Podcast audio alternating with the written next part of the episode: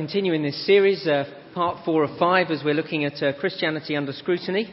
And tonight we ask this uh, big question. You'll see it there on the, uh, on the service order. Can, how can a God of love send people to hell? Now, if you like uh, uh, sermon outlines, then there's one on the back of the notice sheet. If that would help you to see where we're going, you can take notes or just follow it with your eye as we go through. How can a God of love send people to hell? It's a big question. Let's pray that we'd uh, understand the answer. Let's pray together. Our Father, we thank you that we've been singing of you being a great and mighty God, a faithful God, a loving God. And uh, for some, as we look into this question of judgment and of hell, of an eternal punishment, they don't seem to go together. Help us to grapple with that issue well tonight. And may we be much clearer. Open your word to us and by your Holy Spirit, teach us, we pray, in Jesus' name. Amen. Well, let me uh, this evening introduce uh, Greg to you. Greg and I met regularly to talk about Jesus. He agreed uh, to read through a gospel, and he found it so engaging that he read through all four. After many weeks of meeting together, I said to him, So come on, Greg, stripping away all the secondary issues, where are you when it comes to Jesus? And he said something like this to me he said, There's so much about Jesus I like. I like his teaching. He's compassionate. He's dynamic. I love the way he tackles the Pharisees and the way he confronts hypocrisy. His leadership is amazing, so decisive. But all this talk of hell, it seems so harsh. And I can't understand why such a loving man would speak about such a terrible thing. See, had identified something very important. Jesus does speak often about hell. In fact, he speaks more about hell than anyone else in the Bible. So, why would the most loving man who ever lived speak of such a thing and so often? Uh, the American anthropologist Margaret Mead thinks she knows why. She believes Christians speak about hell to scare people into following Jesus, which she finds thoroughly distasteful. She said, it's an open question whether any behaviour based on fear of eternal punishment can be regarded as ethical or should be regarded as merely cowardly. To use scare tactics to bully people is really questionable. Eh, is that what Jesus did? Speak often about hell to frighten people into following him? Well, of course not. Anybody who has looked at the person of Jesus in the scriptures knows he's not like that. No, Jesus speaks, spoke of hell because he loves people. And so it comes to our first point on the handout Jesus' loving warning. Every uh, parent's worst nightmare has been unfolding in these last weeks in the Portuguese resort of Praia da Luz since the disappearance of little Madeleine McCann. Every loving parent is terrified of bad things happening to their children. I can't bear the thought of something terrible happening to Susanna, Bethan, or Joshua. And so I warn them of dangers because I love them. I tell them not to talk to strangers, not to play on the road, not to stick knives in the toaster, and not to drink the shampoo. Important things like that. I might even add to that not to eat pizza in the shower. But I don't do it to scare them, and I don't do it to control them. I certainly don't do it to, to give them nightmares. I do it because I love them, and to make them realize the very real dangers there are in this big bad world that we live in. Now, honestly, if I were not to speak of those dangers, you'd have every right to call me irresponsible. And, and if I simply couldn't be bothered or didn't care enough to tell my children of the dangers they face, you would be right to question my love for them, wouldn't you? Jesus, of course, is no different. Jesus warns his children of dangers because he loves them. And the greatest danger of all is to spend eternity in hell. Turn with me to Luke chapter 16, verses 19 to 31, page 1050 in the church Bibles, page 1050. And here we will see in this, uh, in this story of rich man and Lazarus something of the horror of hell. Page 1050, 1050, Luke chapter 16, verse 19. At the beginning of the story is one of opulence and lavish comfort verse 19, there was a rich man who was dressed in purple and fine linen and lived in luxury every day. See, read this, and instantly you find yourself envying the rich man, wanting to be in his shoes with his comfortable lifestyle and plush surroundings. By contrast, verse 20, at the rich man's gate laid a beggar named Lazarus, covered with sores and longing to eat what fell from the rich man's table. Even the dogs came and licked his sores. Uh, the, the contrast between the two men could not be greater. The rich man without a care in the world, Lazarus in pain, hungry, living like a dog. It's a horrible picture, but, but that's not the most distressing part of the story. Jesus went on, verse 22 The time came when the beggar died, and the angels carried him to Abraham's side. The rich man also died and was buried. And this is where the story becomes really disturbing. While Lazarus, the, the poor beggar man, was escorted to heaven, the rich man who was so comfortable on earth ended up in hell. Verse 23. See, in eternity, their roles were completely reversed and then it seems magnified a million times. Having died and gone to hell, Jesus described the rich man as, verse 23, being in torment. The man himself says at the end of verse 24, I am in agony in this fire. So bad was it that he pleaded in verse 28 that his family be warned so that they would not come to this place of torment. Now, do you see, in Jesus' teaching, hell is a place more terrible than we can begin to comprehend. And Jesus is very clear it is a place of no return. Verse 26 tells us that this is a place that no one escaped from. And so we ask the question why would Jesus speak of such a place? His message is very clear avoid going there. That is generally why Jesus spoke of hell. He, he lovingly warned us to do anything to avoid it. Turn with me to Mark chapter 9 and verse 43, page 1014. Page 1040. Mark chapter 9 and verse 43, and see how Jesus warned us to avoid hell at any cost. Mark chapter 9, verse 43. If your hand causes you to sin, cut it off. It is better for you to enter life maimed than with two hands to go into hell, where the fire never goes out. And if your foot causes you to sin, cut it off. It is better for you to enter life crippled than to have two feet and be thrown into hell. And if your eye causes you to sin, pluck it out. It is better for you to enter the kingdom of God with one eye than to have two eyes and be thrown into hell. If you uh, do a Google search on the name Aron Ralston, you will read a story that hit the news some years ago. Aron Ralston, a mountaineer, was 27 years old when he trapped, uh, was trapped in a remote desert canyon in eastern Utah. He, his arm was trapped when, when a boulder weighing approximately 1,000 pounds fell on him. And having been trapped in the mountains for five days and with no sign of rescue, Ralston used a, a, pocket knife, what was not much more than a pocket knife, do you remember the story? To cut through his arm just below the elbow. And then he applied a tourniquet and administered first aid before rigging anchors and fixing a rope to rappel to the bottom of the Blue John Canyon. And he then hiked out to meet rescuers. It is a remarkable story. Aron Ralston took the drastic action of cutting off his arm to save his life. And what Aron Ralston did physically to save his life, Jesus says here we should do spiritually to save our souls.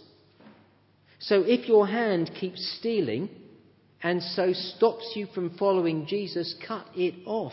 If your hand keeps typing in the address of pornographic websites, taking you away from Jesus, cut it off. If your hand takes drugs which pull you away from Jesus, cut it off. Now, he's not speaking literally, but Jesus is saying go to extreme lengths to avoid hell. What a kind thing to do. To warn us of the danger ahead. And it really is a loving thing to do because speaking like this does not make you popular. No one likes this bit of teaching. And any of you who have ever talked to unbelievers about hell, or even believers sometimes, will know it does not make you popular. You don't do this to get a popular following. What a loving, kind thing to do. when there is a real danger ahead that you warn somebody of it. Jesus' loving warning. Secondly, God's loving judgment. I was speaking to somebody on Tuesday this week about this very issue of hell, and he asked a brilliant question.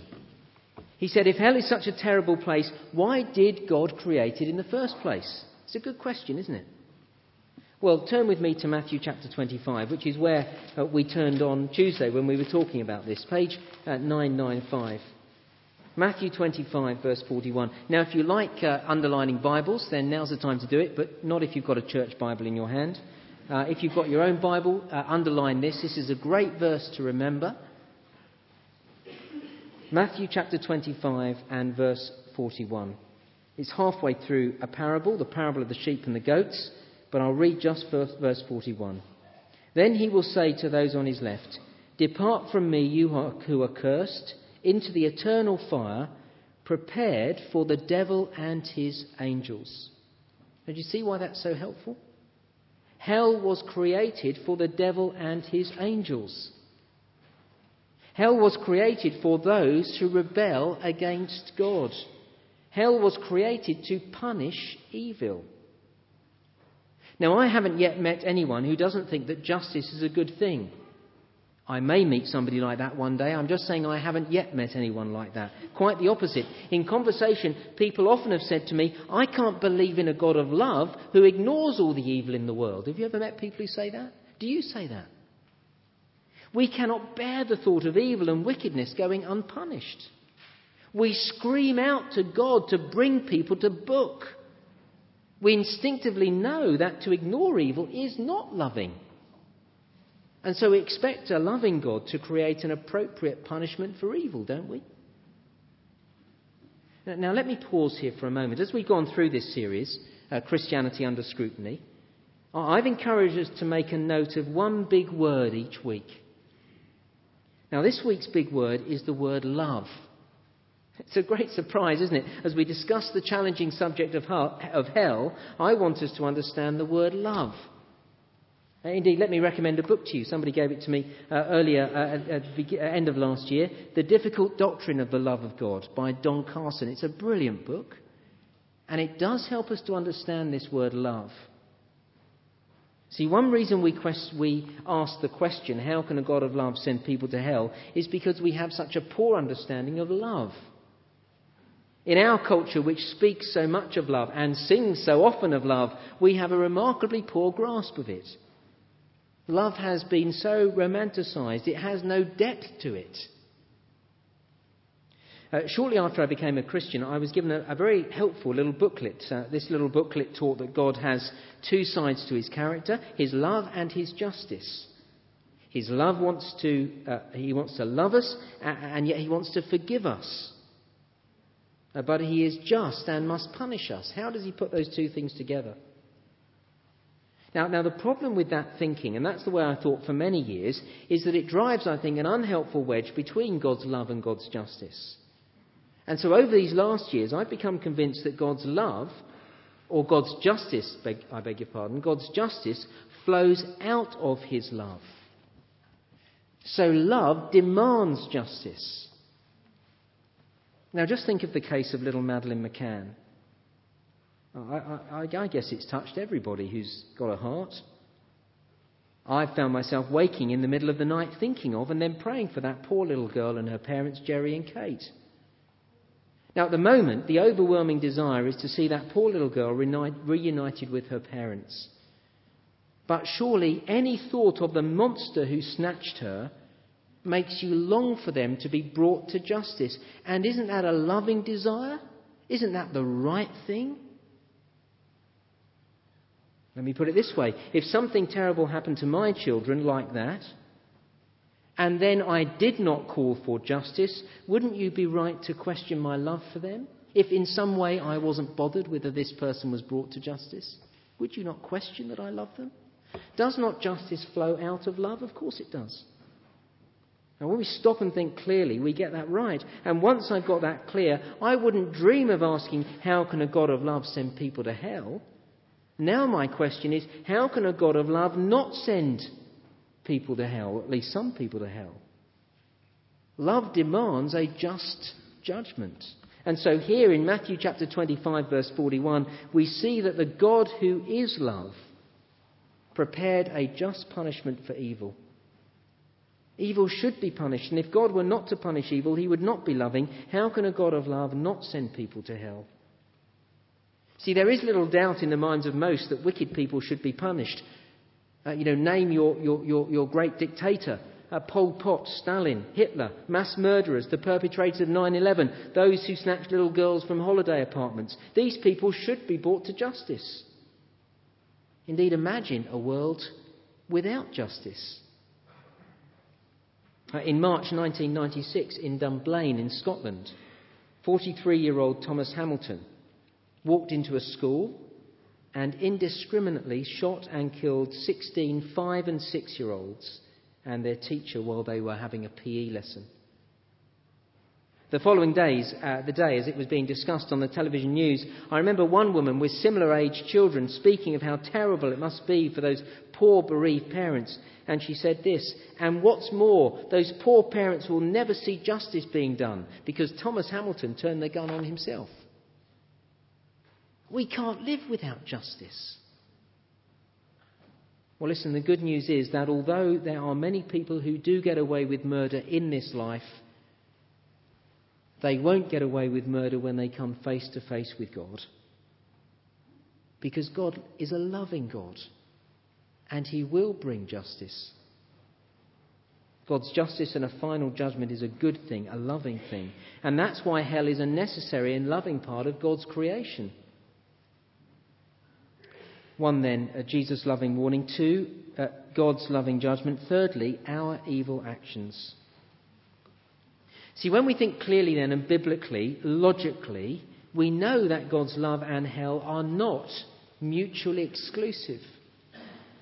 The thing that really bothers us is how a loving God can send good people to hell. That's the real problem, isn't it? How a loving God can send good people to hell. It's not, once we've got our thinking clear, it's not that God sends people to hell. It's just that we find it hard to cope with the thought that people we know, nice people, are not saved. And let me say, that should distress us. The Christian A. A. Hodge wrote this A man who realizes in any measure the awful force of the words eternal hell won't shout about it but will speak with all tenderness. Now, of course, we should be distressed by the thought of people suffering for eternity. So, how can we come to terms with it?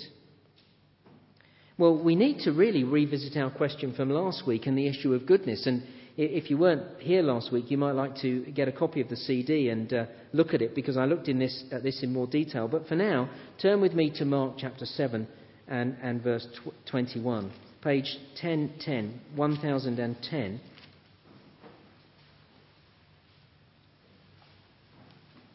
And if the issue that concerns us is how can a God of love send good people to hell, we need to work out who is good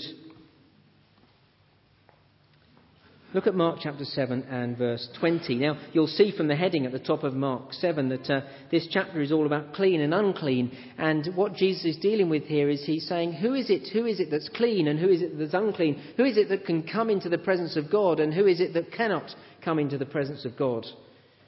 And you'll see his summary in Mark chapter 7 verse 20, and it's a devastating summary. Jesus went on, What comes out of a man is what makes him unclean, that is, unfit to be in the presence of God. What comes out of a man is what makes him unclean, for from within, out of men's hearts, come evil thoughts, sexual immorality, theft, murder, adultery, greed, malice, deceit, lewdness, envy, slander, arrogance, and folly. All these evils come from inside and make a man unclean. Now, look, here we see, as we saw last week, that no one is good. No one is clean before Almighty God. I find the order of this list very revealing. See, if, if, I'd have started this list, well, I wonder if you'd have started this list, if you were making a list of all the bad things, how would you have started it? I know how I'd have started it. I'd have started with murder and then theft and then adultery, or maybe adultery first, but I'd have put it in that sort of order. But Jesus doesn't start that way, does he? Have you noticed? If he had, we'd be sitting here justifying ourselves, wouldn't we? Murder? No, haven't done that one. Theft? No. Adultery? No. And so I start to feel very proud of myself by the time he gets to the nitty gritty, the stuff that I know I've dealt with, but already I'm feeling so good about myself. Jesus knows how I'm keen to justify myself. And so, how does he start? Did you notice it? Verse 21 He starts with my thought life. For from within, out of men's hearts, come evil thoughts. And he starts with my thought life because, well, he wants me to be guilty right away. I am rumbled right at the beginning. There is no way out from the very first word. I have had the most wicked thoughts about some people. There have been people I've wanted out of my life and off this planet. I've wanted bad things to happen to people just because they have crossed me. See, what goes on in my head is very revealing. My thought life shows, shows me that I think I'm the center of the universe. So if you get in the way of me, if you do something that I don't want you to do to me, if you cross me, then I think you should be removed because I think I'm so important that I'm the center of the universe. And so I've committed murder in my head. Have you? in our thoughts. Well, let me talk to the men here. I don't know how women think. Um, you know, sorry, that didn't come out quite. I haven't got that in my notes. I'll let you see them afterwards to prove it. I'd stick to the script. Let me talk to men here. You know the point. I, I mean, I'm a man, so I think the way men thoughts. Men, in your thoughts, in our thoughts, we've committed sexual immorality, haven't we? It's the mental striptease the imagined sex, theft and greed, the times I've so wanted something that wasn't mine and, and had been there, had there been no implications, I'd have taken it. And the deceit, making myself out to be something that I'm not. Do you ever do that in conversations? You know, you rerun the conversation and you're always the winner. We love to present ourselves as more impressive than we are. And envy, I've seen people eaten up with envy. And you see the point? The things that go on in my head. That's why Jesus starts with my thoughts. Because my thought life shows me my true self. Oh, I can look very respectable on the outside.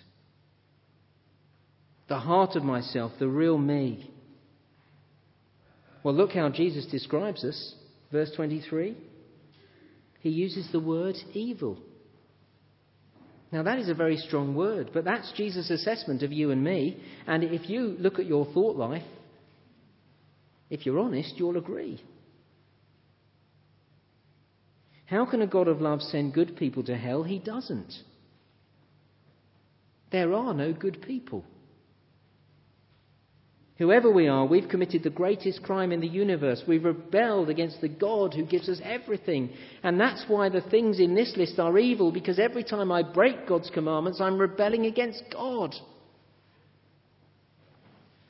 So we think that to be envious is not so bad. You know, if we look down the list, envy, that's not so bad. But it is because God said, do not covet. And so when I'm envious, I'm saying, I don't care what you say, God, I will be envious.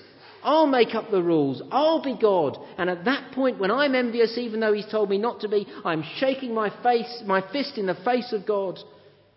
And I'm saying to God, You won't tell me how to run my life. So you see, here's the real problem. When I live verses 21 and 22, I am living in deliberate and willful rebellion against God. And that is evil.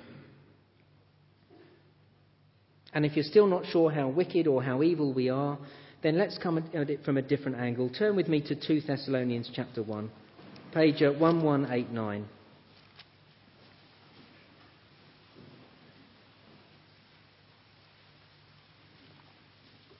Two Thessalonians chapter one verses six to ten, page one one eight nine.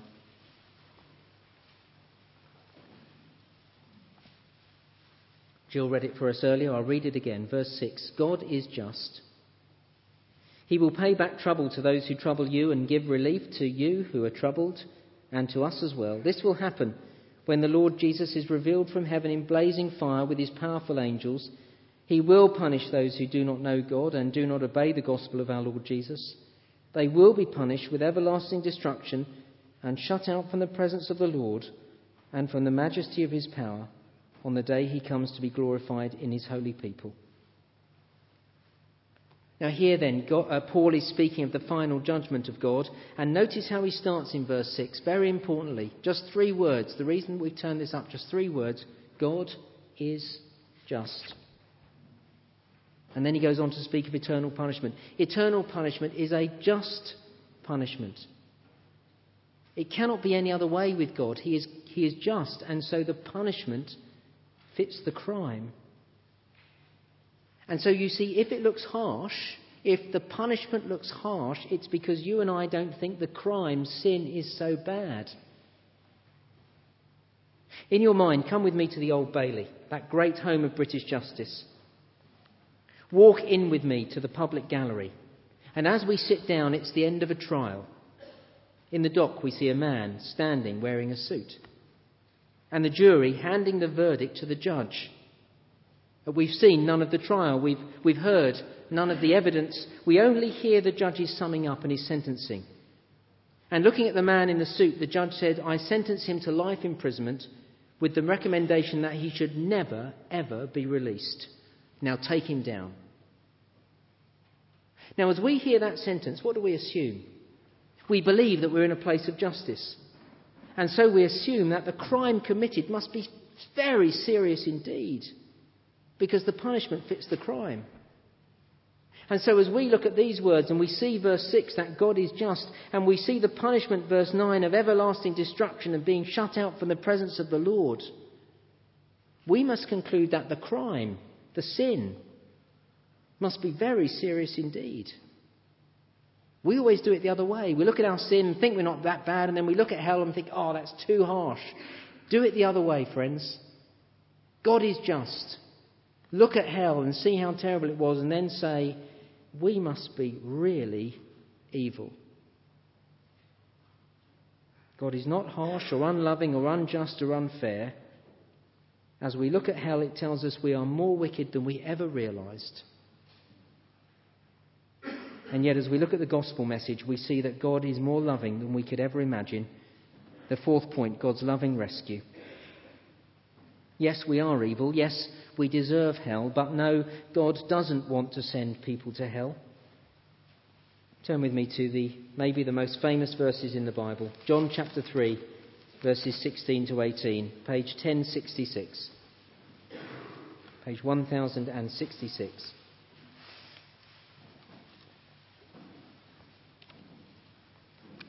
John chapter 3, verse 16. God so loved the world that he gave his one and only Son, that whoever believes in him shall not perish, but have eternal life. For God did not send his Son into the world to condemn the world, but to save the world through him.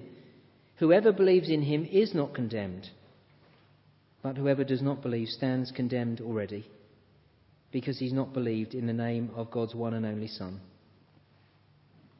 God so loved the world.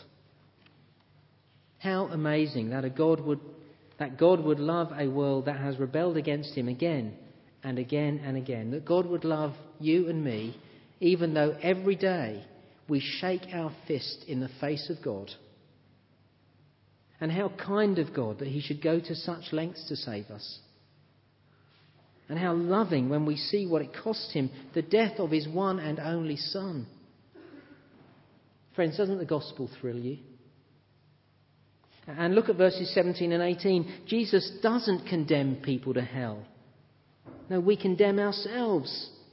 Verse 17 God did not send his Son into the world to condemn the world, but to save the world through him. Whoever believes in him is not condemned, but whoever does not believe stands condemned already. Now, do you see what this tells us? On Judgment Day, no one who faces hell will say, It's not fair. No one will say that. But those who are saved to spend eternity in the new creation will say, I don't deserve this. See, understanding the gospel changes our thinking, or at least it should. We think we're all good people who deserve heaven, and isn't it terrible that anyone should be sent to hell? The gospel tells us we are all evil people who deserve a hell. And isn't it astonishing that anyone should be given heaven? Let's pray together.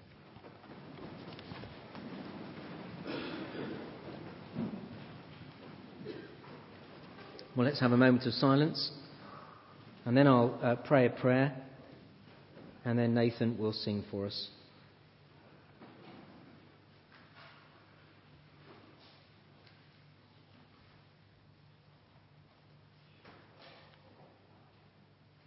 We thank you, our Lord and God, that you are a loving God. We thank you for the loving warning that Jesus gave us over and again as he walked this earth to avoid hell at any cost. We thank you that you are so loving that you won't let evil go unpunished, that you simply won't turn a blind eye. And we thank you that despite our being evil and wicked, you love us so much that you should send the Lord Jesus to rescue us. Would you thrill our hearts with that truth